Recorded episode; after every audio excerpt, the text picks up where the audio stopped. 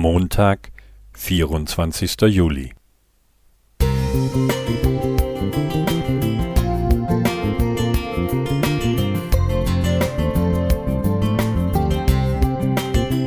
Ein kleiner Lichtblick für den Tag.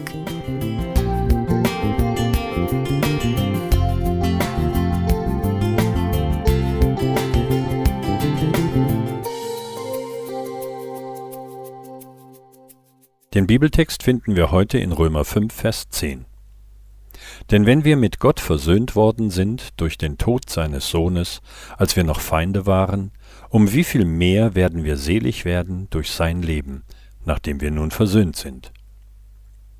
Folgende atemberaubende Geschichte hat sich heute vor zwei Jahren im Ahrtal ereignet.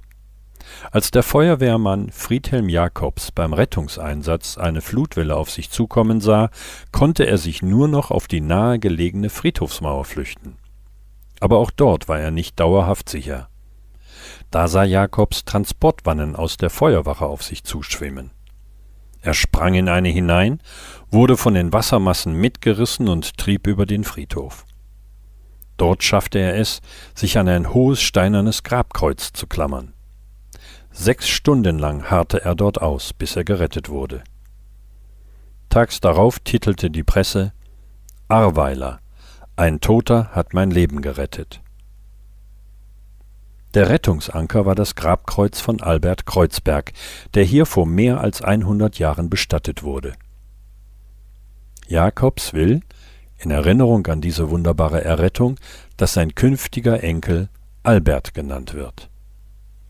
Das Kreuz ist der Ankerplatz in den Bedrohungen des Lebens, wenn Gefahren wie Wellen über uns zusammenzuschlagen drohen. Rettung schafft der lebendige auferstandene Herr auch aus der letzten Not. Wenn sein Tod schon so viel Segen brachte, wie viel mehr erst sein Leben? Suchen wir seine Nähe, wenn uns die Flut der Verzweiflung fortreißen will. Klammern wir uns ans Kreuz. Vertrauen wir Jesu Verheißungen. Bleiben wir mit ihm im Gespräch. Halten wir fest am Bekenntnis der Hoffnung, sind wir doch nach seinem Namen genannt. Es gibt etliche glaubensstarke Äußerungen des ehemaligen Bundespräsidenten Johannes Rau.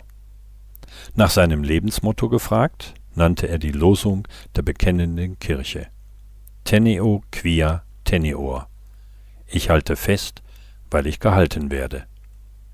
Christus hält auch mich fest. Daran will ich festhalten. Werner Jelinek Musik